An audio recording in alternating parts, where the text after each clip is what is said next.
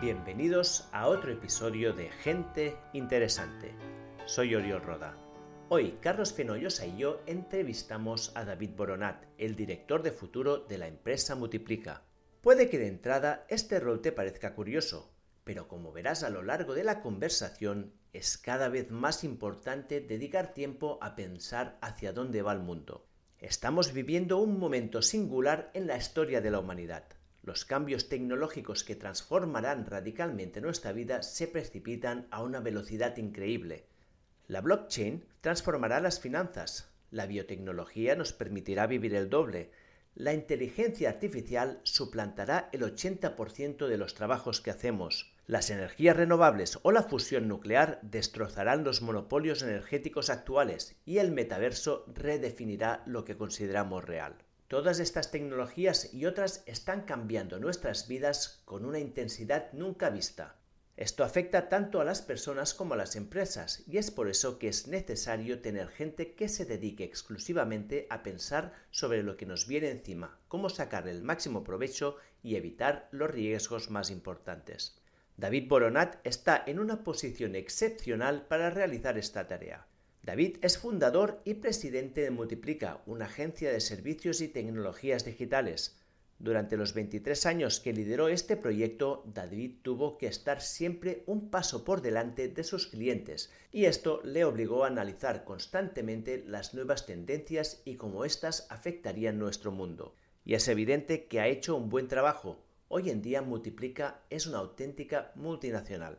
David además ha escrito dos libros, Vender más en Internet y Relevancia. Y más recientemente, David se ha dedicado a invertir en nuevas startups de tecnología. Esto le ha permitido estar en la cresta de la ola de la innovación. Hace poco, David se dio cuenta del momento crucial en el que estábamos viviendo y dejó su cargo de CEO de Multiplica para centrarse en estudiar y analizar las tendencias que van a cambiar el mundo. De aquí su profesión de director de futuro. Una parte de este trabajo consiste en leer mucho y de esta pasión David ha creado un proyecto social, Libros con Alma, donde cada 15 días comparte resúmenes de un libro que te ayudará a entender el mundo. En esta entrevista, David, Carlos y yo hablamos de hábitos matinales y la importancia de leer, el valor del dinero, por qué no criar niños en Estados Unidos, ser aprendiz de futurista, autores a seguir para saber hacia dónde va el mundo, inteligencia artificial, nanobots, blockchain y la singularidad que se acerca, y qué es la felicidad. Como ves, una conversación muy variada e interesante. Por cierto, he visto que los temas de emprendimiento nos gustan mucho. Es por esto que en esta entrevista he eliminado toda la parte en la que David nos contaba qué es Multiplica y cómo consiguió hacer crecer tanto su empresa. Pero como sé que hay unos pocos de vosotros que os interesa este tema, he dejado colgado el episodio completo en un nuevo podcast secreto, que de momento llamo Gente Interesante Secreto. Si quieres escuchar la entrevista completa, te dejo el enlace en la descripción. Y sin más dilación, te dejo con este episodio de Gente Interesante, con David Boronat y lo que nos depara el futuro.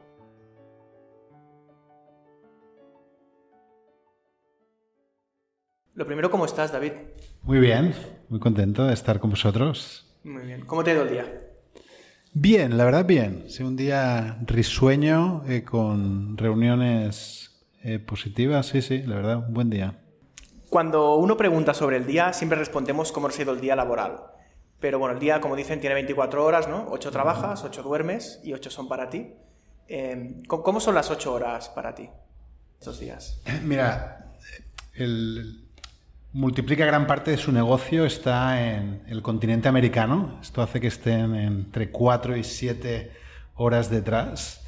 Yo llevo 3, 4 años viviendo en Barcelona de nuevo y cuando llegué fue, un drama porque era empezar pronto, ¿eh? porque soy de despertar pronto y trabajar hasta las 7, 8, 9 de la noche cada día. Hasta que un buen día dije, si no, no voy a llevar a ninguna parte y entendí cuán importante era dedicar las primeras horas del día a mí. Entonces yo me sigo despertando pronto, pronto es entre 6 y 7, pero empiezo a trabajar habitualmente a las 9 y media, 10, 10 y media. Entonces en ese intervalo es cuando aprovecho para leer, hacer algo de deporte, escribir, es como mi espacio, es donde me recargo y luego empiezo mi jornada laboral que ahora estoy consiguiendo que llegue hasta las 7, 7 y media cada día. O sea, tu truco para ser más productivo es levantarte más temprano.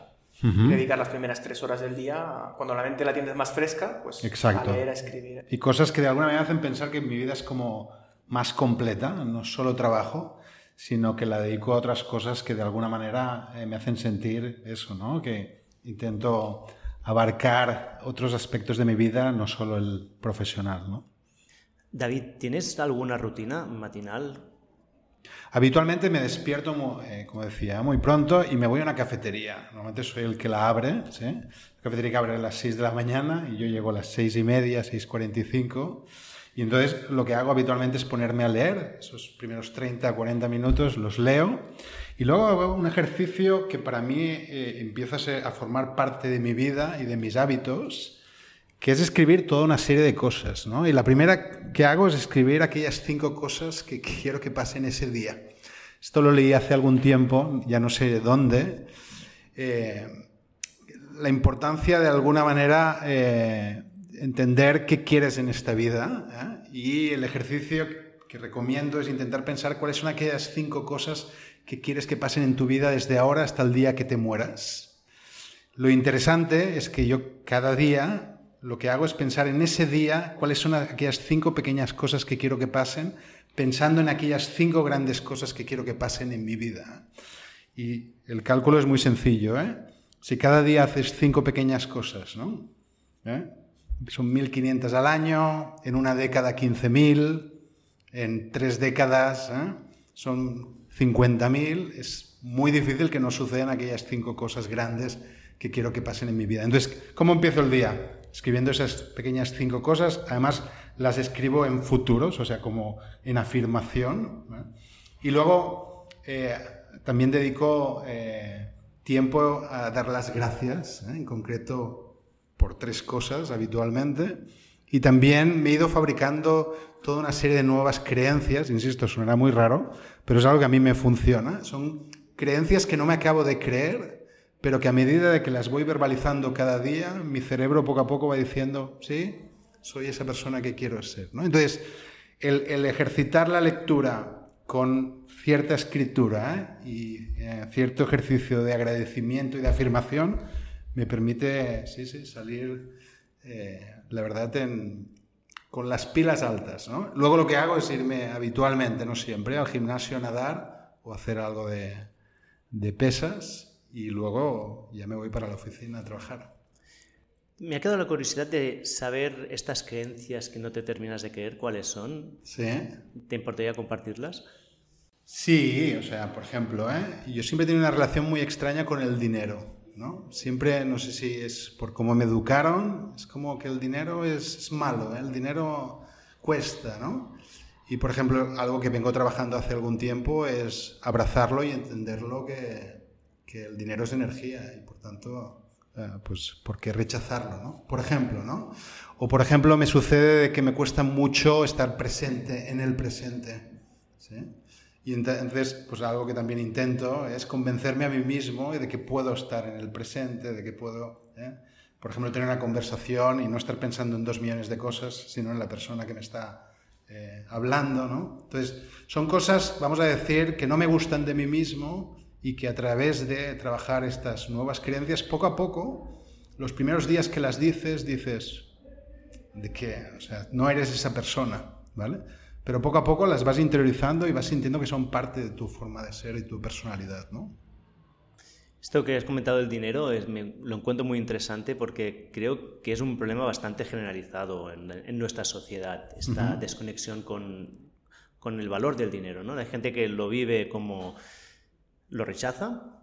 Hay gente que le gusta pero no le gusta tenerlo y lo, lo malgasta porque le gusta tenerlo pero se lo tiene que sacar de encima y hay gente que lo asocia pues a éxito y entonces lo, acumula. Y, pero hay poca gente que tenga una relación sana con el dinero. ¿Cómo fue para ti encontrarla?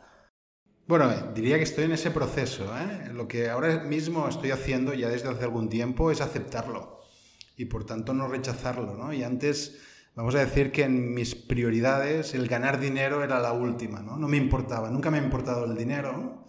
Eh, con los años he entendido que el dinero, como os decía, es energía y son posibilidades que se te abren y por eso vamos a decir que he decidido cambiar mi manera de entender el dinero. Muy bien, y hablando ya casi de dinero, porque a lo mejor sería interesante que nos contaras un poco qué es Multiplica y cómo te has ganado la vida mediante esta empresa.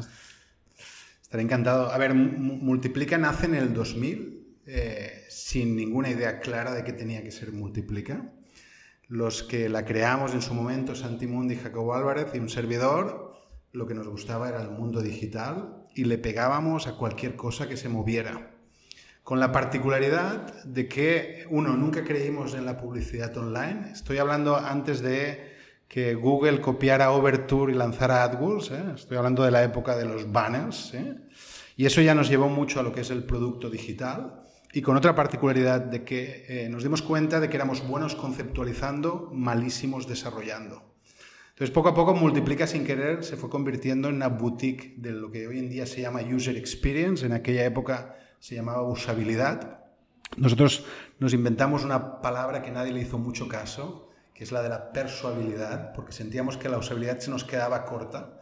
La usabilidad era ¿eh? o es hacer algo sencillo, pero nosotros queríamos que no solo fuera sencillo, sino que convirtiera, que persuadiera, que vendiera. ¿no? Y, una pregunta que a lo mejor no va a ningún sitio, ¿eh? y, no quiero lanzarte piedras en tu propio tejado, pero si estuviera escuchando este podcast una persona que empieza una empresa o una empresa muy pequeña que a lo mejor no se puede aún permitir pues, contratar a una agencia como la vuestra, ¿qué herramientas les sugerirías para empezar a hacer este tipo de trabajo de crear esta experiencia más personalizada?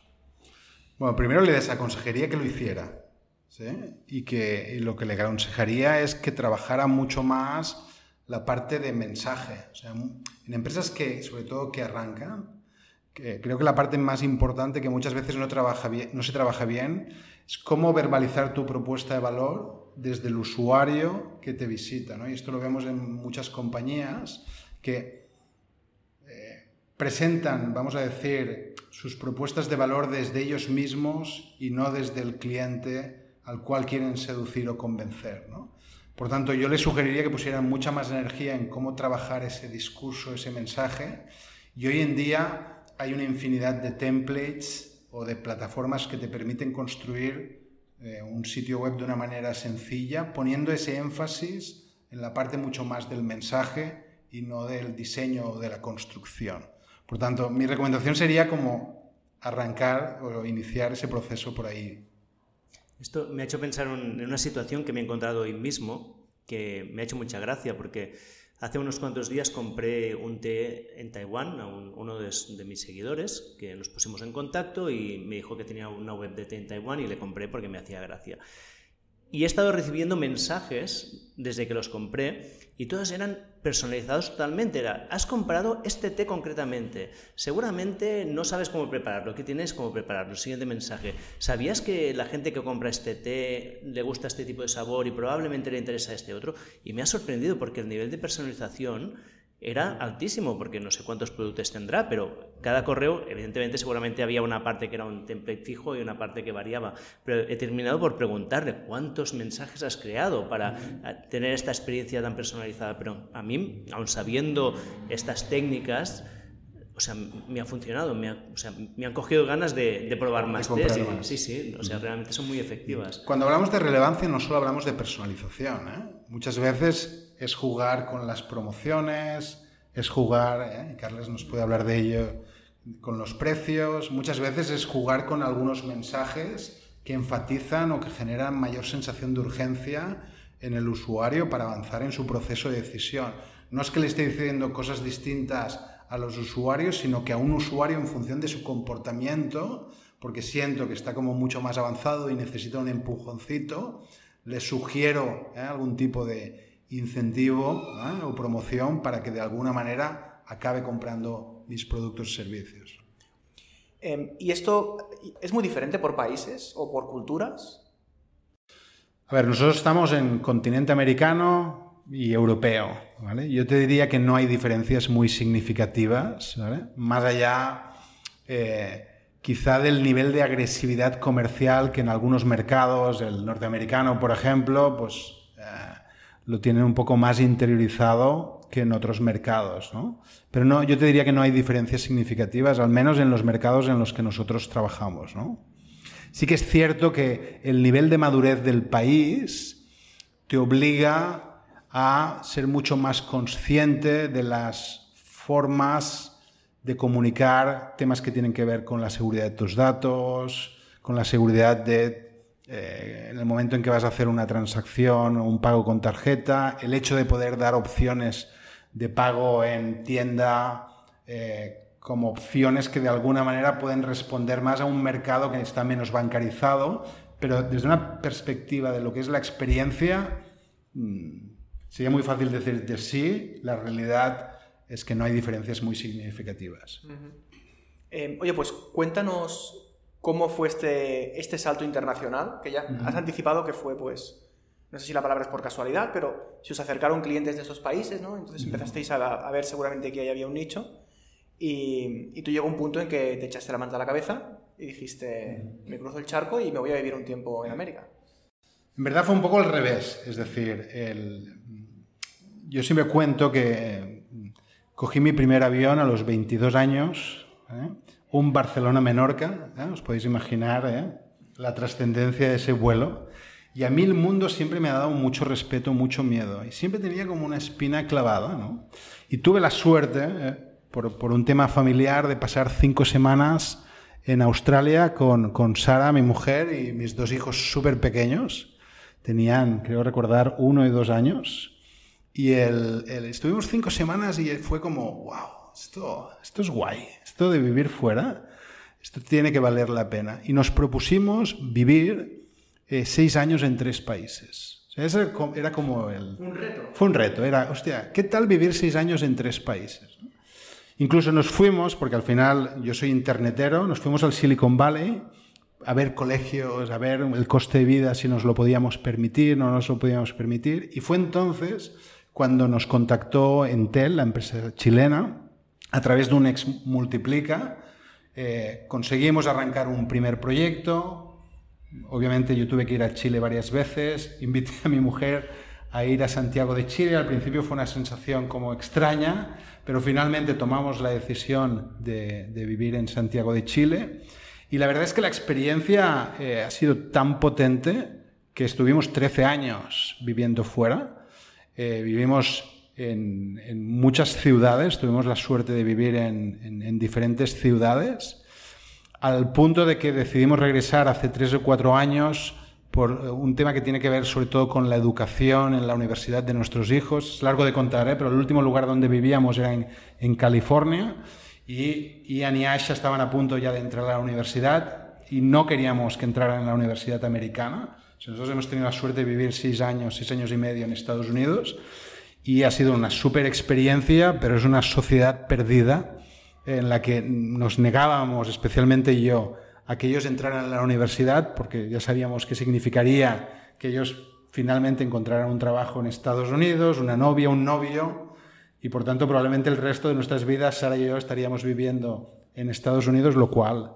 eh, a toda costa queríamos evitar. Me, me, parece curioso, ¿eh? no, sé hasta qué punto quieres hablar de este tema. Eh, no eres el primero que se va a trabajar o vivir en Estados Unidos un tiempo, que lo disfruta, pero que luego vuelve al lema de para mis hijos no. Sí, o sea, a ver, eh, realmente vivir en Estados Unidos es especial y además nosotros tuvimos la suerte porque, y no para dar envidia a nadie, ¿eh? pero vivimos dos años en Miami, dos años en el Silicon Valley, dos años en Los Ángeles, bueno, en San Clemente, cerca de Los Ángeles, y medio año, casi medio año en Nueva York, ¿no? Por tanto, pudimos conocer, menos, vamos a decir, el interior eh, diferentes maneras de vivir en Estados Unidos. Y tiene algo de especial porque realmente eh, eh, la, vida es, es, fácil, es cómoda, o sea, tiene muchos alicientes, ¿no? Las posibilidades de, también de recorrer el mismo país, que es fascinante. Pero tienen, un, yo diría, dos, dos graves, para mí, problemas. ¿eh? Uno es de socialización, es muy difícil hacer amigos en los Estados Unidos yo diría para ellos, yo he llegado a la conclusión que la palabra friend no, no significa amigo, es otra cosa. Probablemente el best friend es algo que se parece más al amigo, al menos como lo entendemos en, en castellano. Y después esta cultura del dinero, del trabajo, de que las relaciones, incluso las personales, tienen algo que ver con la carrera profesional, a mí la hace una sociedad, como os decía, muy poco saborida.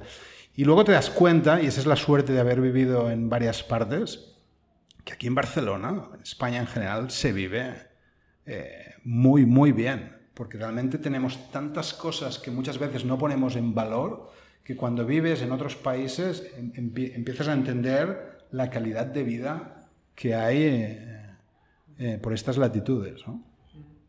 y hay una cosa que me interesa particularmente, es que yo también soy padre de tres niños que son pequeños, los míos son, están empezando, y me sorprende que hayas podido viajar tanto y cambiar tanto con, con niños. O sea, ¿cuál es el truco? ¿Cómo, cómo los convences? ¿Cómo, ¿Cómo se adaptan? Primero haciéndolo cuando sean muy pequeños, con lo cual convencerlos es muy fácil. Nosotros cuando, cuando nos fuimos a Santiago, eh, tenía tres años, y Ian cuatro, cuatro y medio, eh, con lo cual eran muy, muy pequeñitos. Y un poco a esas edades los niños lo que quieren estar es con sus padres. ¿no? Por tanto, yo diría que el grueso de todos los años que han vivido fuera han vivido un poco a merced de las decisiones que tomábamos.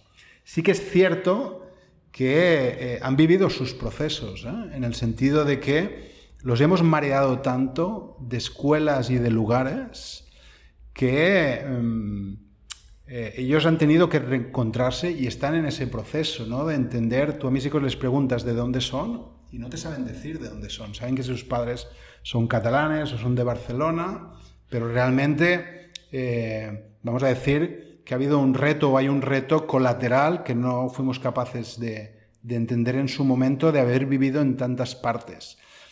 Sí que algo que es muy divertido es que le coges el truquillo. ¿vale? Por ejemplo, nosotros funcionábamos por años académicos, no por años fiscales, obviamente. Y al principio, cuando fuimos a Santiago de Chile, nos fuimos con un container, con las bicicletas, pero luego empiezas a decir, no, no, aquí cada uno viaja con una maleta y te tienes que deshacer de los juguetes, de los libros, porque nos vamos a Miami o porque nos vamos a otra parte y empiezas a encontrarlo, ¿sabes? Hasta divertido de lo sencillo que es. Lo único que tienes que preocupar es tener un visado y poderte permitir pagar lo que tengas que pagar. En función del lugar donde vayas. No tiene tanta complejidad como parece. Ahora, esto lo vas descubriendo con el tiempo. Probablemente la parte más compleja es el desapego emocional cuando te vas de tu lugar de origen. O lo más difícil es cuando le dices a tus padres, con hijos tan pequeños y que a ellos les gustaría disfrutar, nos vamos. Y no sabemos cuándo volveremos, ¿no? O cuando, eh, vamos a decir, dejas toda una serie de relaciones de amistad o de conocidos on hold porque decides irte varios años fuera, ¿no? Esa creo que es la parte más compleja, ¿no? La otra, poco a poco, vas encontrándole, como decía el, el truquillo, la fórmula, ¿no? Yo creo que, bueno, viajar tanto te, te, define como persona. Yo he viajado poco, Uriol ha vivido también en Estados Unidos y, ha estado un tiempo fuera. Y, y, de hecho, tú eres de las, de las pocas personas, David, que conozco que le gustan las definiciones y los adjetivos, ¿no? Por ejemplo, en, en, el footer, en la firma de los correos, típicamente todos tenemos pues el LinkedIn, el teléfono, y, y tú y, de hecho varios compañeros en Multiplica eh, os definís. Por ejemplo, en tu firma pone David Burnat, intuitivo, optimista, futurista. ¿De qué viene, o sea, qué te llevó a, a decidir, oye, voy a hacer esto con mi firma del mail y... A ver, yo recuerdo, hoy en día tenemos cargos en la compañía, de nuevo, pero hubo una época que no nos sentíamos muy cómodos diciendo, tú eres client manager o project manager o consultor o y sentíamos que tres keywords, las que tú escogieras, ¿eh? definían mucho mejor quién eras tú o cuál era el rol que jugabas dentro de la compañía. ¿no? Yo en el tiempo he ido evolucionando las, las palabras y ahora me has hecho recordar que quizá debería ¿eh? echarle un vistazo, pero sí, claramente eh, me, tomo decisiones quizá por exceso, por intuición. ¿eh? Eh, me siento un optimista de la vida, me encanta vivir y me encanta pensar que todo irá bien. Y luego algo que decidí hace no mucho tiempo es que quería ser, si no futurista, que es muy pretencioso, aprendiz de futurista. Y por eso hace eh, casi tres años tomé la decisión de dejar de ser el CEO de Multiplica y ponerme un cargo muy cool, demasiado, que es el de Chief Future Officer, porque de alguna manera eh, empecé a entender que están sucediendo tantas cosas en el espacio digital que es muy difícil realmente estar con las luces cortas y las luces largas cambiándolas al, mismo tiempo o todo el, rato. Y, y, entendí que también por un poco la dimensión que empezaba a tener Multiplica, necesitábamos otro tipo de estilo de liderazgo y otro tipo de competencias o capacidades que yo no cubría, pero que al mismo tiempo me permitieran liberar algo de tiempo para intentar pensar exactamente qué servicios eh, los clientes a 12 y 18 meses vista nos estarán pidiendo y por tanto qué tipo de decisiones necesitamos empezar a tomar ahora mismo. Hablas de clientes, seguramente, bueno, seguramente no, la, decisión racional vino marcada por, un tema empresarial, eh, pero tengo la sensación de que por, digamos, que como en positivo o en negativo, eso también te arrastró a otras partes de tu vida a empezar a pensar más en el futuro. Hablo, por ejemplo, pues antes nos has comentado que dedicas mucho tiempo a leer y a escribir, tienes una newsletter muy interesante en la que haces resúmenes de libros y la lección de los libros también dice mucho, suelen ser libros pues sobre el futuro, pero no solamente el futuro entendido como tecnológico o ciencia ficción, sino hay un punto humanista y un punto empresarial, ¿no? Juegas con estos tres mundos, que es el, los humanos, la tecnología y las organizaciones, que antes he pensado, precisamente son los tres mundos de la UX, y, los trabajas para entender qué nos va a traer el futuro. Entonces, me, gustaría que nos explicaras, em, pues esto, desde, desde el punto de vista personal, ¿qué, te aporta a ti y qué crees tú que puedes aportar al mundo, dedicando tus neuronas y tu tiempo y tu esfuerzo y tu sudor a pensar sobre el futuro? Eh, buena pregunta. primero hay un interés, casi te diría vital o personal, ¿no? O sea, el futuro siempre me ha provocado mucha curiosidad, ¿no? supongo que a la mayoría, ¿no? Porque es algo como que cuando aparecen, eh, vamos a decir, innovaciones ¿eh? o cosas nuevas, o sea, es muy fácil realmente, ¿no? Que te llamen la atención. Pero también hay un sentir de que están pasando demasiadas cosas y que además hay mucho ruido y que saber discernir entre cosas que, vamos a decir, son relevantes de aquellas que nos pueden confundir, no es tan trivial. Y yo lo que he hecho toda mi vida, o sea, a mí, toda mi vida los clientes me han buscado por estar un minuto por delante de ellos. Y muchas veces eso me ha obligado aprender y leer muy rápidamente de cosas de las que no tenía ni idea. Y he ido desarrollando como una capacidad de, sintetizar, de encontrar aquello que dices, esto, esto mola, esto, esto vale la pena.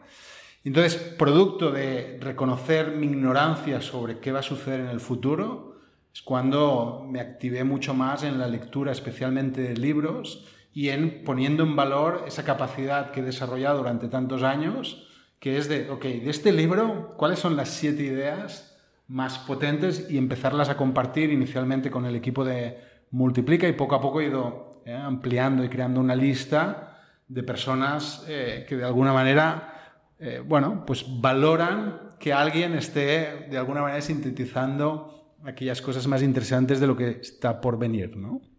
Bueno, yo soy suscrito y, de hecho lo valoro mucho porque sé que no es la misma experiencia leer un libro que leer un resumen, pero, pero bueno, es un poco cabalgar encima de tu tiempo para, para, aprender más. El resumen lo mando cada dos viernes. ¿eh? Todas las personas que conozco en esos 15 días, sin preguntarles, los incluyo en la lista. ¿eh? Les doy la opción de darse de baja cuando quieran.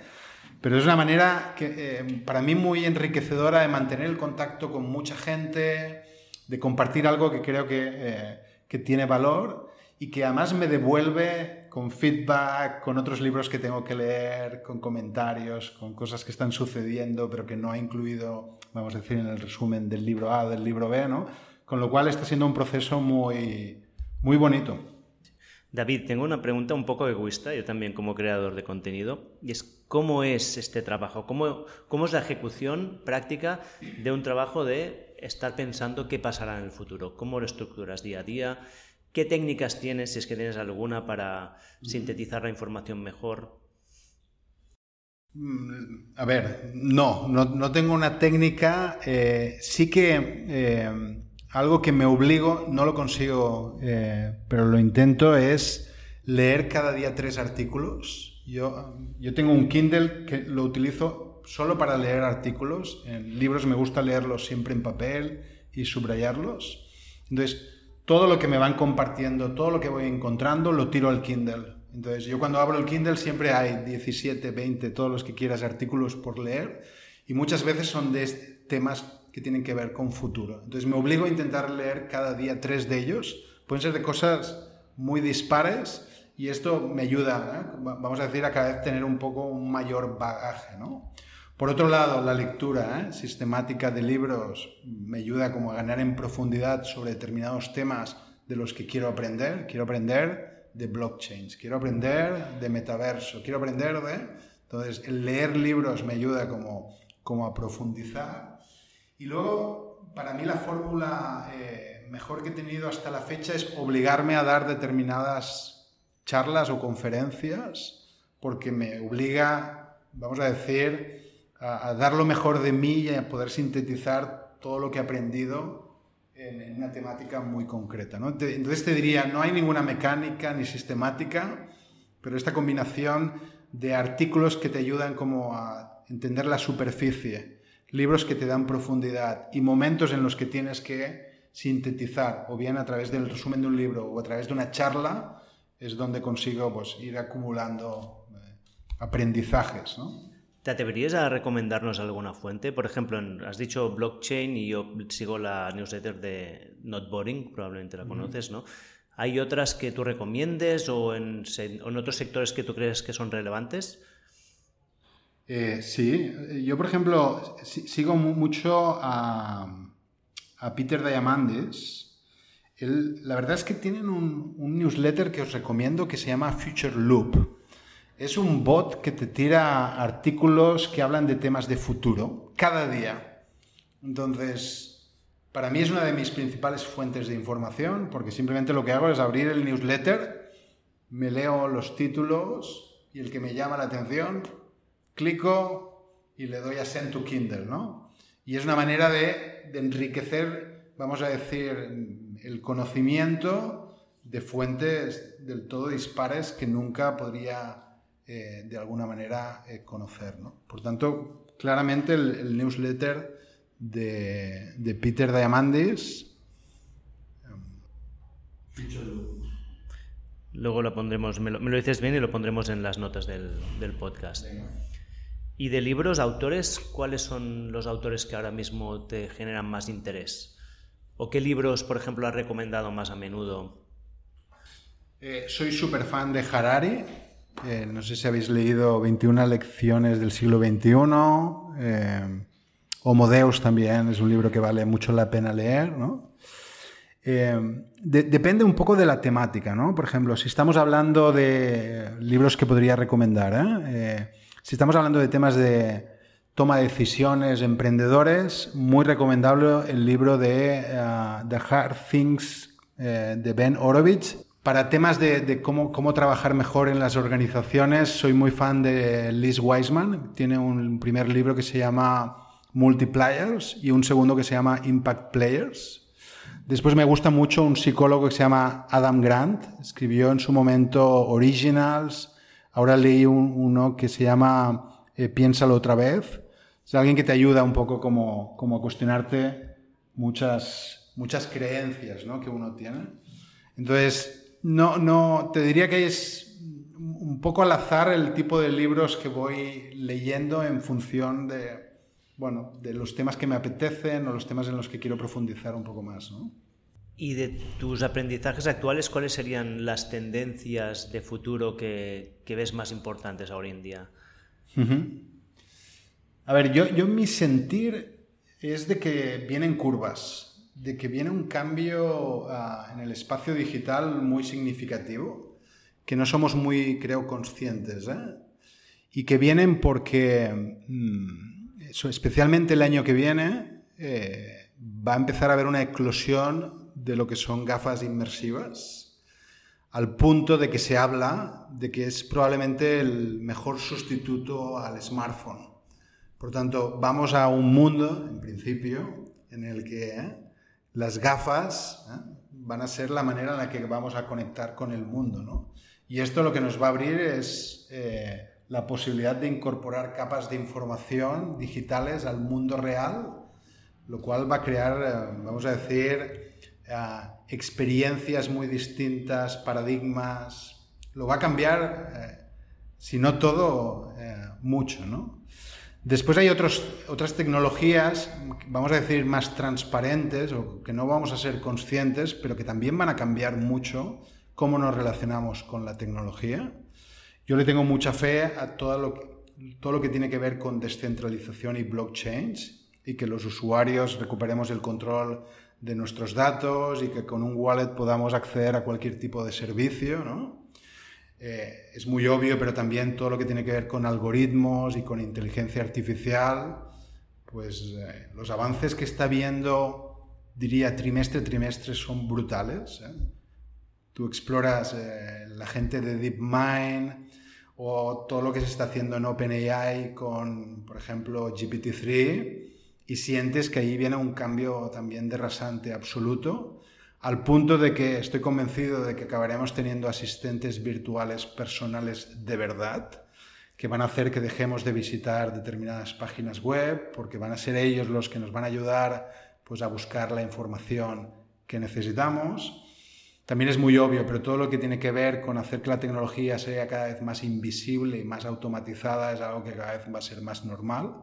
Es decir, vamos a subir a los aviones sin tener que hacer un check-in y sin tener que llevar nada, porque alguna cámara nos va a reconocer y va a decidir que tenemos acceso o no tenemos acceso a ese avión o a ese concierto. ¿no? Por tanto, mi sentir es de que en no mucho tiempo, yo creo, creo que estamos hablando, y puedo estar equivocado, ¿eh? porque el futuro no está escrito, pero que en un periodo de 3-5 años vamos a mirar el Internet del 2022 con una sonrisita, ¿no? Casi como que nos queríamos modernos porque teníamos el, el Aura ¿eh? o teníamos un smartphone de última generación y este tipo, vamos a decir, de dispositivos se van a quedar eh, realmente como muy anticuados porque la tecnología poco a poco la vamos a incorporar de una manera mucho más eh, invisible y potente, ¿no? Has abierto tantos frentes ahora que ya no sé ni por cuál continuar. A lo mejor, Carlos, tú tienes una idea. Ah, para, mí, yo soy muy. Yo soy muy tecnólogo también. La sensación que tengo es que la tecnología estamos en un punto en que avanza mucho más rápido que la sociedad. Pero mucho, mucho más rápido. Y con implicaciones. Mm, no sé. Prácticamente cada nueva tecnología tiene un impacto como la imprenta o la agricultura o el molino, que eran invenciones que se producían una cada 200 o 300 años, ¿no? Y ahora cada año y medio tenemos una invención que cambia el mundo. Como, alguien que está muy interesado en el comportamiento humano, en experiencias, ¿cómo ves este factor limitante de que tenemos delante de nuestras narices tecnologías que ahora mismo rechazamos, incluso a veces de forma un poco cínica, sencillamente porque no estamos preparados para aceptar que esto nos va a cambiar la vida y no queremos, nos aferramos un poco a nuestra vida anterior porque no estamos dispuestos a descentralizar, a metaverso, a llevar gafas de realidad virtual y señalamos con el dedo y nos reímos de los que las usan em, para dentro de 10, 15 años al final asumir nuestra derrota o digamos derrota argumental y acabar llevando todos gafas por la calle. Eh, pues no lo sé, lo que sí que sé es que va a suceder. Eh, es decir, lo que sí que sé es que eh, este tipo de tecnologías nos van a abrir puertas que va a ser muy difícil vivir sin ellas. Y por tanto, no sé, pues quien quiera rechazarlas lo podrá hacer durante un tiempo, pero no podrá hacerlo por mucho tiempo, ¿no? Yo recuerdo incluso cuando empezaron a aparecer los smartphones, Blackberries en aquel momento, que había gente que iba con un teléfono tonto normal y con la seguridad absoluta de que, de que él no necesitaría nunca tener su calendar o su correo electrónico en, en, el móvil, ¿no? Y luego hemos visto que ha sucedido, ¿no? Es decir, que hoy en día, ¿quién vive sin un smartphone, ¿no? Pues lo mismo yo creo que va a suceder con toda una serie de dispositivos que poco a poco vamos a empezar a incorporar en, nuestras vidas, ¿no? Sí, yo recuerdo un libro que me leí hace un tiempo que se llamaba The Inevitable, creo que es de Stephen Kelly, que era muy interesante porque hablaba también del futuro, pero en lugar de hablar de tecnologías hablaba de tendencias, hablaba de la digitalización de las cosas, eh, hablaba de cómo cada vez las cosas tienen más materia y al final esas son tendencias que se mantienen, la tecnología que lo va a llevar a cabo puede ser una u otra y muchas veces estamos testando y probando tecnologías y la que hemos testado una vez, por ejemplo, hablabas de las gafas, gafas inmersivas y Google ya lanzó sus gafas en ese momento, pero mm. fueron un fiasco, pero a lo mejor no estaban en el momento adecuado. Creo que esto, por ejemplo, está pasando ahora con la blockchain. ¿no? Creo que fue antes de ayer que por primera vez me he quedado con parte, de, que he perdido fondos porque uh, ¿cuál es? Uh, BlockFi uh, ha entrado en suspensión de pagos y bueno, yo tenía un poco de, de, dinero allí, o sea que mi primera experiencia con el invierno de, de la blockchain. ¿Cuál es tu opinión? Porque creo que mucha gente ahora está viviendo, después del hace un año que era todo, todo será criptomonedas y ahora parece que esto va a hundirse. ¿Cuál es tu opinión? Porque has dicho que crees que será una tecnología relevante. A ver, mi opinión es que son eh, blockchains y cripto son dos cosas distintas. Lo único que criptomonedas son una aplicación sobre blockchains. El blockchain, el tipo de aplicaciones que puede tener es infinito, al punto que compañías como Merck están haciendo o eficientando todo el proceso de distribución de cargas eh, reduciendo toda la burocracia y toda la comunicación entre puertos, barcos y compañías de, de transportes, y haciendo que la información sea accesible por todas las partes con todas las ventajas que eso trae. Por tanto, para mí el despliegue del blockchain es algo que hace todo el sentido del mundo, independientemente de que un buen día empezamos a utilizar una criptomoneda, sea Bitcoin, Ethereum, la que sea, como la moneda. ¿vale? Otro tema es lo que tiene que ver con las criptomonedas. ¿no? Y yo soy de la opinión eh, de que realmente, y quizás un deseo, eh, a mí me gustaría que dejáramos de utilizar dólares, euros, moneda fiat y pasáramos a utilizar una moneda como Bitcoin. A mí me gustaría.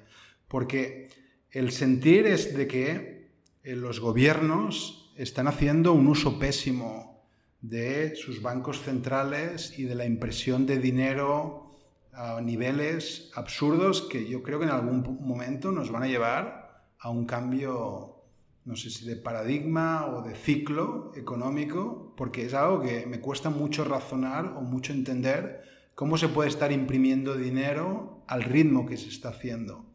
La, magia que para mí tiene una moneda como Bitcoin, y por eso le creo a Bitcoin ¿vale? como moneda, es que, eh, vamos a decir, le quita a los gobiernos el poder de utilizar esa moneda para lo que quieran. Y muchas veces es para llevarnos a guerras que probablemente no nos llevarían si tuvieran que endeudarse en condiciones de mercado para hacer determinadas apuestas o decisiones como, como irse a una guerra.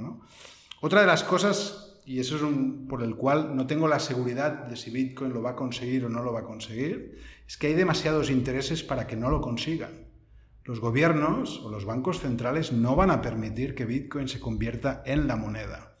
Entonces, lo que yo no sé es si lo que está sucediendo tiene que ver con estrategias para hacernos creer a todos de que esto es un bluff y que las están fabricando expresamente, ¿eh? inestabilizando vamos a decir, el valor de este tipo de monedas, O es que realmente estamos pasando por una curva de especulación, de saber si realmente esto va o no va en serio, y quizá en el largo plazo este tipo de monedas realmente sí que cogerán el valor que tienen que tener. Ahora, la lógica de este tipo de monedas a mí me, me hace todo el sentido, y a lo largo de la historia las monedas han sido lo que los humanos hemos convenido que fueran y podían ser conchas, podían ser cigarros en las cárceles, Por tanto, el hecho de tener una moneda completamente descentralizada, segura, eh, intercambiable, que a un golpe de un clic te puedo mandar dinero y no como ahora que me tengo que esperar no sé cuántas horas, cuando tengo que hacer una transferencia internacional,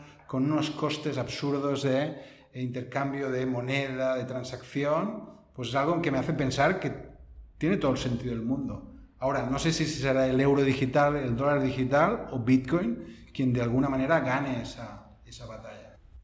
Vale, yo no sé si os parece, tengo una idea en la cabeza que a lo mejor sea un poco rara, que, os lo digo, porque has hablado también de inteligencia artificial y como Carlos también es, es experto, a lo mejor hay, un, hay, una cosa que me gustaría saber qué opinión tenéis los dos, tú como futurólogo y tú como experto en inteligencia artificial. Y es que hace poco me leí el libro del, del altruismo efectivo, que ahora está, pues tiene muy mala fama después de lo que ha pasado con FTX. Pero una de las cosas que ponían en la mesa es cómo estas tecnologías ah, son, pueden llegar a crear una, un evento de, bueno, una, como, una singularidad en la que la humanidad deje de ser relevante. Bueno, si queréis empiezo yo, dejo el invitado para el final. Eh, yo creo que la singularidad es inevitable. Eh, la pregunta es cuándo llegará. Lo que tenemos que hacer como humanos es intentar eh, ser antifrágiles, otra palabra de moda, ¿no? De Taleb. Tenemos que intentar ser, resilientes y que cuando llegue estar preparados.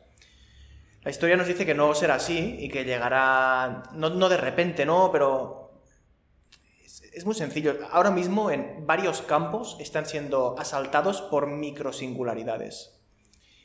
Eh, GBT3 es capaz de escribir. Es, GBT3 es capaz de hacerte una página web, una landing page, con un copy espectacular, un texto espectacular, con un diseño espectacular, y tú le puedes decir, GPT-3, diseñame una página web para mm, una red social que esté inspirada en el diseño de Stripe y que use las palabras clave, amigos, metaverso y no sé qué y, te la hace y tú piensas, yo habría pagado 5.000 euros por esta web y te la he hecho una IA. Eh, en texto es lo mismo, en imágenes es lo mismo, en vídeo es lo mismo. Antes decía David que cada seis meses tenemos un avance de los que antes se producía cada 10 años y realmente es así. Tener una inteligencia artificial general que provoque un punto de singularidad a nivel, de nuevo, general o social, creo que aún estamos lejos. Yo suelo, ser optimista, pero creo que estamos lejos porque es muy complicado. Pero irrumpir en sectores determinados y destruir totalmente un sector económico y productivo de la sociedad es muy posible. Pongo otro ejemplo. Cuando nos pueden enviar los paquetes a casa con drones y tengamos simplemente un dron con la tecnología necesaria como para poder llevar un paquete de 6 kilos, ¿no? o dejártelo en el balcón de casa o en el portal o lo que sea, pues nos vamos a cargar a no sé cuántas personas trabajarán en España en paquetería, pero voy a poner un millón, por decir una cifra, medio millón de personas. Pues esta gente del día, no del día a la mañana, pero en un, en un periodo de dos años se van a quedar todos sin trabajo. Así que mi respuesta básicamente es, la singularidad es sí, y deberíamos tener a, más gente como David pensando en el futuro y cómo podemos em, usarla como, un, como algo beneficioso en vez de como algo perjudicial. Yo tengo una mirada, eh, primero bastante optimista también de la inteligencia artificial. A mí esta imagen de que los robots eh, nos conquistarán y que serán mucho más inteligentes que nosotros me cuesta de ver, me cuesta de creer. Eh, y me cuesta de creer porque difícilmente una inteligencia artificial sabrá de sentido común, sabrá de ética, sabrá de moral, sabrá de ironía, con lo cual me cuesta mucho ver ese momento en el cual, eh, vamos a decir, las máquinas nos superarán, pero lo que está claro es que las máquinas, para cosas muy específicas, ya nos están superando y nos van a seguir superando. Y ahí lo único que podemos hacer es abrazarnos, ¿vale? Abrazar el cambio y abrazar que este tipo de tecnologías pues van a cambiar muchas cosas y que los humanos vamos a tener que saber cuál tiene que ser nuestro nuevo papel amplificado por la inteligencia artificial al servicio de seguir intentando hacer lo que hacemos lo mejor que podemos. Esta semana ha salido una noticia que era que por primera vez una inteligencia artificial ha sido capaz de ganar el juego Diplomacy, que es un juego que combina tanto una parte de estrategia como una parte de comunicación. O sea, ya estamos hablando de una máquina que es capaz de convencer a otra persona de que va a hacer una, estrategia y luego hará otra, o sea, que tiene la capacidad hasta del cunning, ¿no? De, de, ser deceptiva y de engañarte y ganaba, creo que era, estaba el 10% mejor de los jugadores. O sea, ya estamos llegando cerca de esta inteligencia artificial que es capaz de hacer cosas que hasta ahora pensábamos que eran solo humanas. ¿Cómo, cómo nos preparamos ante algo así? Lo que pasa es que es en un contexto normalmente muy acotado, que es este juego, que tiene estas reglas, que tiene este objetivo. la vida real, todos sabemos que es un poco más compleja. Y eso es lo que a mí me permite ¿eh? pensar de que por mucho de que estas microsingularidades avancen sin parar, esta macrosingularidad todavía nos queda muy lejos en el tiempo. Tenemos que ir simplemente con cuidado para que una de estas microsingularidades no sean máquinas de matar, eh, que bueno, también os diré, por desgracia ya existen. Si rascas un poco, el, perro famoso de Boston Dynamics, hay fotos por internet que tiene una ametralladora en el lomo y el perro va corriendo por el campo disparando. De momento, ese perro, la inteligencia artificial que tiene es muy limitada, es básicamente un coche de radiocontrol. Perdón, no quiero tampoco pasarme de cínico pero digamos que el perro no tiene capacidad para determinar si disparo o no disparo. Em, pero de aquí a que el perro empiece a fabricar otros perros y decida que los humanos no somos útiles y nos meta en Matrix, de nuevo, yo no, es que sea optimista, sencillamente soy tecnológicamente realista y creo que estamos tan lejos que es un problema que, del que difícilmente nosotros veremos los inicios. O sea, yo veo que es un problema a 50, 100 años vista, por lo menos. Y que además, al menos las cosas que leo, eh, hablan de una comunidad de, vamos a decir, expertos en inteligencia artificial que están preocupados en el buen sentido de que esto no suceda y que están como de alguna manera empezando como a crear aquellos principios sobre los cuales se espera eh, que el resto construya este tipo de algoritmos en el futuro. ¿no? Con lo cual no es que es el libro de mercado y ya está, sino que hay diferentes actores preocupados en, vamos a decir, que podamos hacer un buen uso de este tipo de tecnologías. Y sencillamente la inteligencia artificial no, no debe de tener ningún incentivo para exterminar a la raza humana, yendo a un caso muy extremo, ¿eh? del mismo motivo en que la raza humana no tiene tampoco un incentivo para exterminarse a sí, exterminarse a sí misma. Y mira que hay guerras, y mira que hay apuñalamientos, ¿no? y tribus que se pelean entre ellas, pero siempre hay algún tipo de deterrente que evita que esto se acabe de escalar, que, que siempre al final acaba siendo la propia integridad. Em, con lo cual, el problema, digamos que el problema real vendría si un robot se pudiera replicar a sí mismo infinitamente, de forma que desapareciera este incentivo de preservar la propia integridad. Pero yo no creo que em, tengamos un problema con estas... Em, o sea, no creo que el problema de la singularidad sea que las IAs nos quieren exterminar, porque siempre va a ser un juego de, negociación y de nuevo, ¿eh? ahora mismo las sillas buenas están acotadas a un dominio muy pequeño y es un problema para más adelante, pero es correcto empezar a trabajarlo ya. No, no, iba a decir que el, reto creo que más, más importante es cómo va a cambiar el mercado laboral y sobre todo mm, los centenares de miles de personas, si no millones, que se van a sentir desplazados y que no van a tener la oportunidad de reaccionar porque el tipo de actividades que venían realizando van a desaparecer en, poco tiempo, ¿no? Y ahí es donde yo sí que creo que vamos a tener todos un, problema social muy gordo que esperemos que alguien consiga resolver, no sé si con una renta básica o universal, o no sé si con programas de formación que hagan que este tipo de profesionales pueda encontrar su camino y su norte, ¿no? Claro, porque o sea, la creación destructiva es un proceso que siempre ha estado, ¿no? Y si miras históricamente hay muchas disrupciones tecnológicas que han dejado a gente fuera de trabajo. Lo que a lo mejor me preocupa ahora es que esto está sucediendo en todos los ámbitos de la sociedad a la vez. Entonces, ¿cuál, desde tu perspectiva de futurólogo, cuáles son las, las siguientes, los siguientes targets que van a caer? No, mira, el, sentir es que hay, hay, tantas categorías que van a cambiar, desde el entretenimiento a mm, la educación, la medicina. Cuesta mucho no ver ningún, ninguna, ningún sector o industria que no se vaya a ver afectado por todos los cambios que vienen.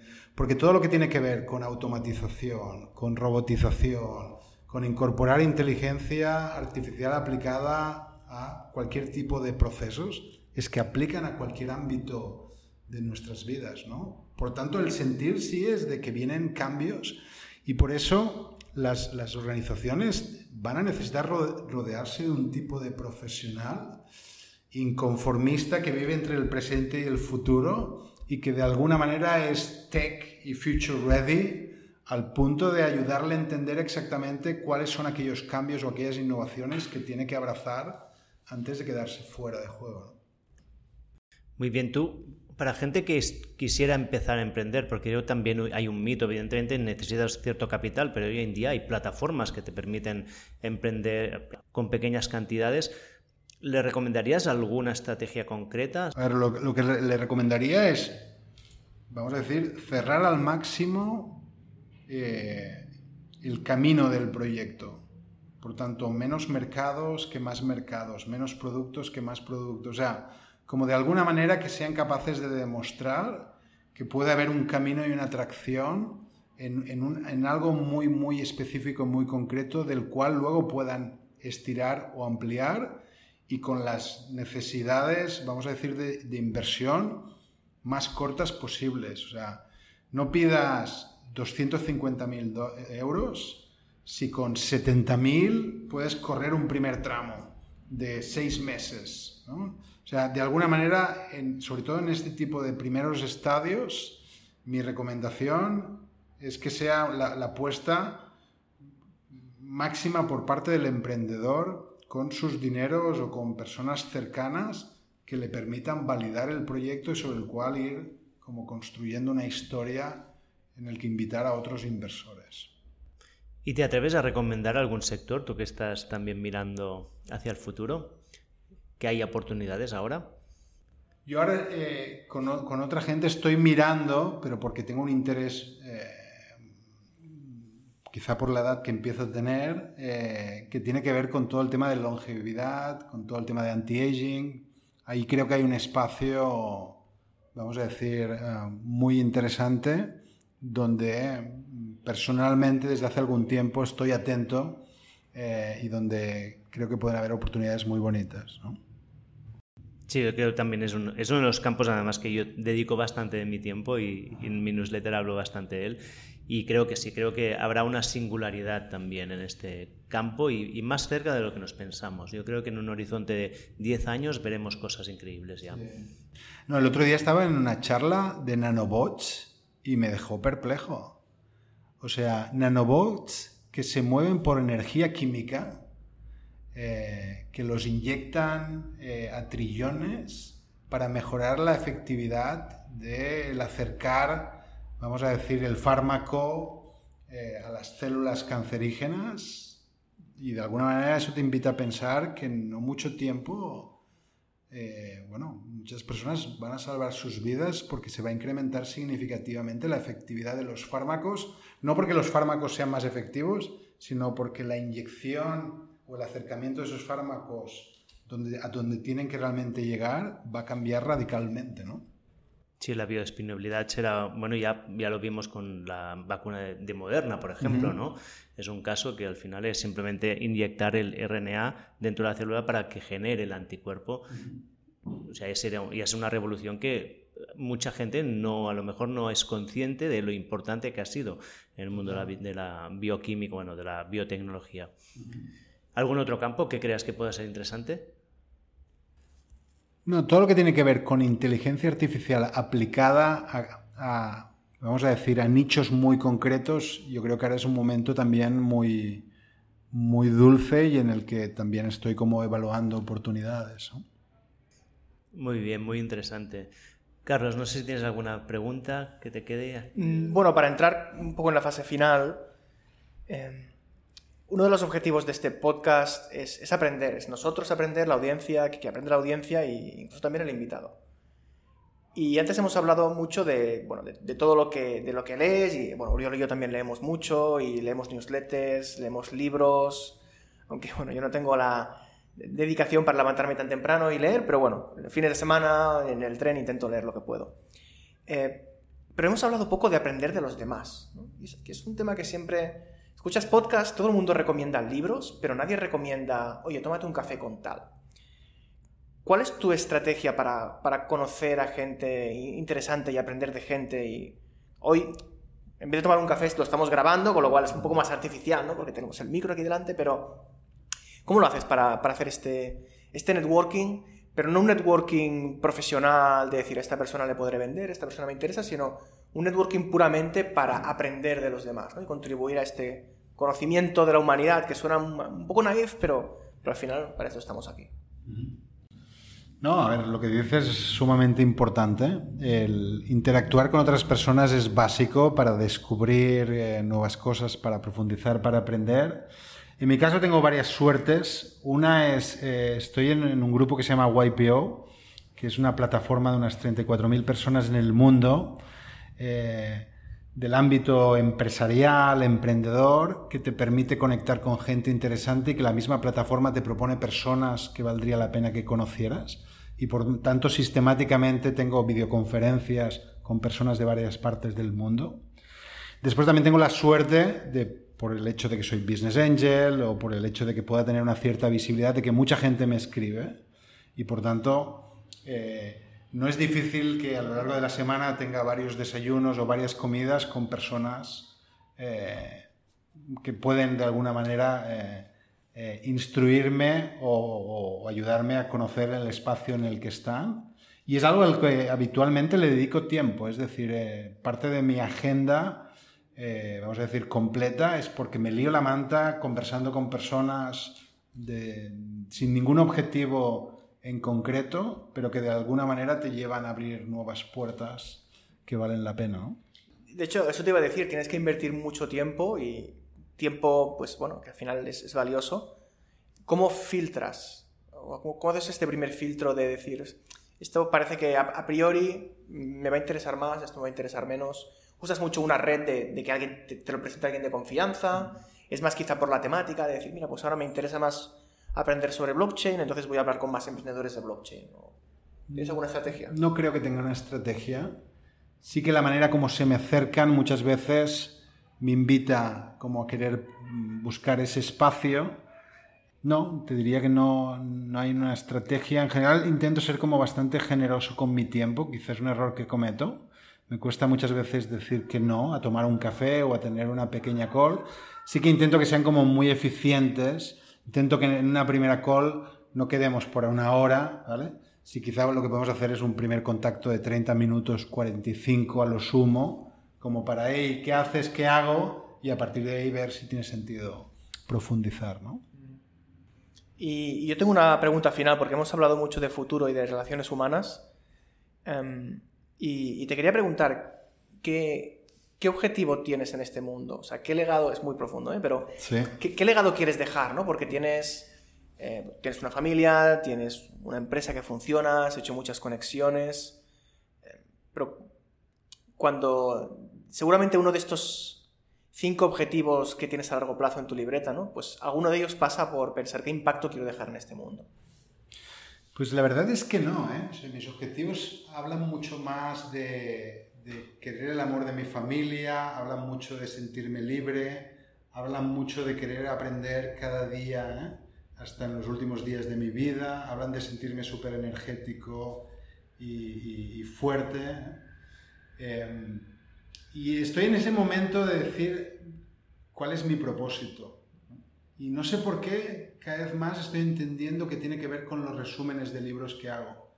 O sea, algo que me sucede, dicen que el propósito lo tienes que buscar en aquello que encuentres flow, ¿vale? Flow es este mágico momento en el que te sientes súper conectado, ¿no?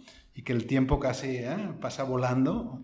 Y en mi caso me fascina resumir libros. Es una cosa que lo cuentas y parece una imbecilidad. Decir, no, mira, es que mi propósito es resumidor de libros, pero realmente siento que, que hago algo distinto, siento que hago algo que, que me suma y suma y estoy por, por, por, pensar que puede ser mi propósito, estoy también por lanzar, espero antes de final de año, eh, un sitio que se va a llamar librosconalma.org, donde voy a, vamos a decir, dejar que la gente pague por los resúmenes de los libros que, que, hago. Llevo unos 80, 90 libros ya, eh, pero lo que me he propuesto es que el pago de, por esos resúmenes o las suscripciones por esos resúmenes sean para comprar libros para niños que no tienen la oportunidad de comprarlos. Entonces me da la sensación de que ahí puedo cerrar, un, no sé si un círculo o un propósito que tiene que ver con aprender, con compartir y con, y con generar, no sé si voy a generar 100 euros al mes o 100.000, algo que, bueno, que me pueda eh, de alguna manera pensar de que estoy haciendo algo que tiene sentido. ¿no?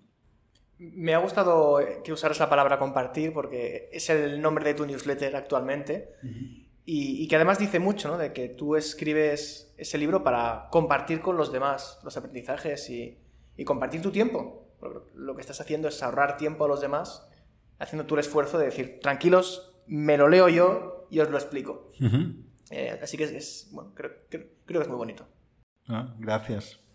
Muy bien, David, yo tengo solo una última pregunta y es si crees que nos hemos dejado nada para preguntarte o alguna cosa que te gustaría comentar antes de cerrar.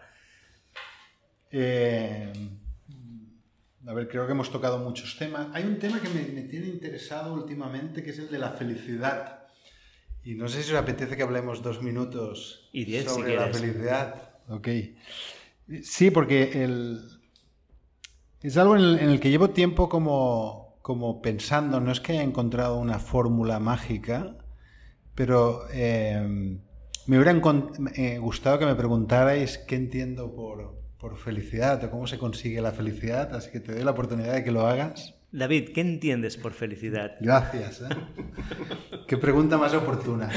Pues la verdad es que, mira, en las reflexiones que me estoy haciendo, y, además os lo cuento, pero como para validar si aquí hay algo o tampoco no hay nada muy especial o muy interesante. Creo que la felicidad es eh, conseguir equilibrar dos palancas. Una, la de vivir intensamente, vivir apasionadamente, hacer locamente lo que te gusta, con aceptar todo aquello que le suceda a tu vida.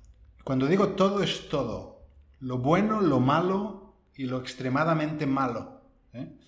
Em, esta, idea ¿eh? de, luchar por lo que quieres, pero que te importa una mierda no conseguirlo, creo que es la combinación perfecta para tener una, vida feliz y es en lo que estoy trabajando, ¿eh? en cada vez vivir más intensamente, pero al mismo tiempo desapegarme de todo, al punto de que me da igual todo. No es así, cuando lo digo suena muy mal, pero como que sí, mm, no importa tanto eh, las cosas que nos sucedan, sino cómo de alguna manera reaccionemos a las cosas que nos sucedan. Por tanto, el tema de la felicidad, y no sé por qué, es un tema que últimamente me tiene inquieto. ¿Y cómo, y cómo lo haces? Porque a mí me interesa mucho, ¿eh? porque además es una cosa que a mí me siento muy reflejado durante mucho tiempo Ah, para mí el, motor de mi vida era un poco el, enfado que sentía con las cosas que no me gustaban y esto me impulsaba a cambiar, pero al mismo tiempo esto me generaba muchísima frustración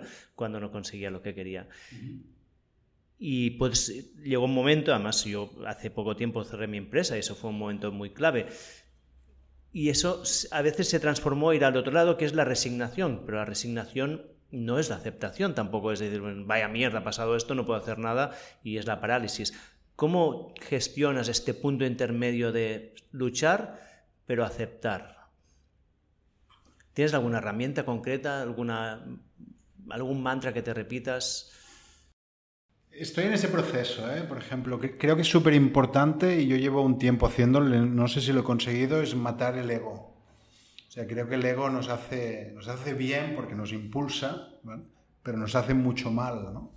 Eh, y por tanto, yo estoy trabajando en reducir el ego y estoy trabajando en, sí, en, aceptar cualquier cosa. O sea, y no sé si es verdad, ¿eh? insisto, ¿eh? puede ser que no lo consiga y si en la vida me suceden cosas fuertes, puedo decir, hey, aquello que os dije no, no funciona pero estoy como intentando trabajarme para que cada vez más, cada vez más me importen menos cosas.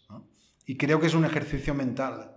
Creo que es algo que es posible, ¿no? Que cada vez más es como... No importa nada, no importa nada. David, ¿has leído cosas de los estoicos? estoy en ello, estoy en ello. Me suena ¿eh? mucho. no, no, es súper estoico. Eh, correcto, correcto. Yo también pasé por este proceso hace un tiempo y una de las cosas que me dio mucho ánimo es tener en cuenta que, en fin, que hace dos mil años la gente tenía los mismos problemas que nosotros en otra escala y hacía las mismas reflexiones.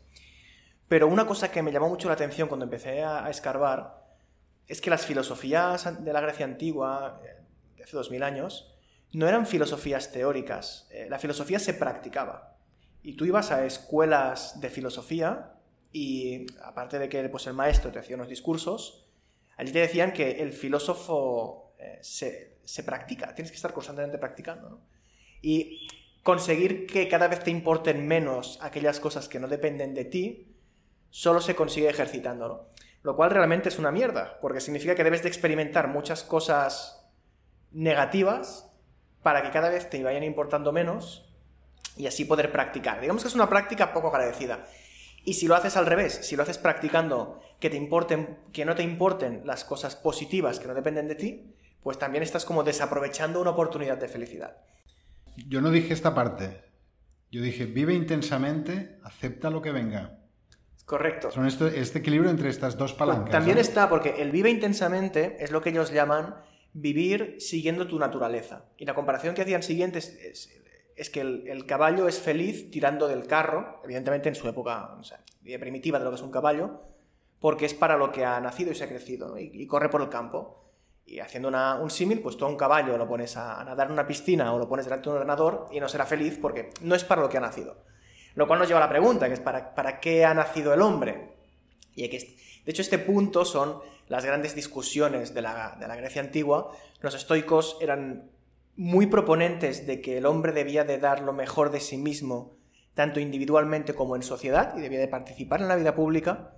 Eh, por ejemplo, los epicúreos determinaban que no, que participar en la vida pública era un estorbo y que era un impedimento para la felicidad y que la felicidad, eh, entendida como comodidad o hedonismo, era mucho más importante que compartir tu objetivo vital con los demás. Eran los motivos también por los que te he preguntado que, qué tipo de legado querías dejar, ¿no? O sea, que es para ti tu, objetivo estoico de, de estar en este mundo y, bueno, pues uno de los puntos que ha salido es compartir con los demás añadiendo un poco en este tema, y es que si te interesa el feedback ya que lo has pedido, pero si no, no lo decimos. ¿eh? No, no. Para mí, los, dos elementos que, actualmente me están ayudando más a ser feliz y a estar, y el contentment, o sea, el, estar tranquilo con el mundo, uno es darme cuenta del dogmatismo en el que he vivido y creo que mucha gente vive, que es, entiendo el dogmatismo como yo tengo la razón y tú no la tienes. Y cualquier conversación pasa a ser a ver quién gana. ¿no? Y esto es, las redes sociales lo ves constantemente. Y esto es una cosa que después de un trabajo, de, en mi caso un trabajo de terapéutico importante, me he conseguido deshacer de esto y me da mucha tranquilidad porque es como, bueno, yo tengo mi opinión, tú tienes la tuya, está muy bien, es fantástico, pero me importa un bledo, me importa un bledo en el sentido bueno de la palabra, que tú tengas una opinión diferente a la mía. No hace falta que, ni que me convenzas ni quiero convencerte a ti. Esto me da mucha tranquilidad. Y luego el otro elemento que para mí es importante ligando con el estoicismo es la idea de la hormesis. La idea de hormesis, ¿la conoces? No. El concepto de hormesis es el pequeño veneno. Pequeño veneno es vas a inducir pequeñas incomodidades en tu vida para luego ser tolerante a las grandes dificultades. Esto se aplica constantemente en, todo lo que hacemos, la resiliencia, ¿no? El ejercicio es hormesis, el ejercicio es hacer un, estrés a tu cuerpo que te, te, fortalece.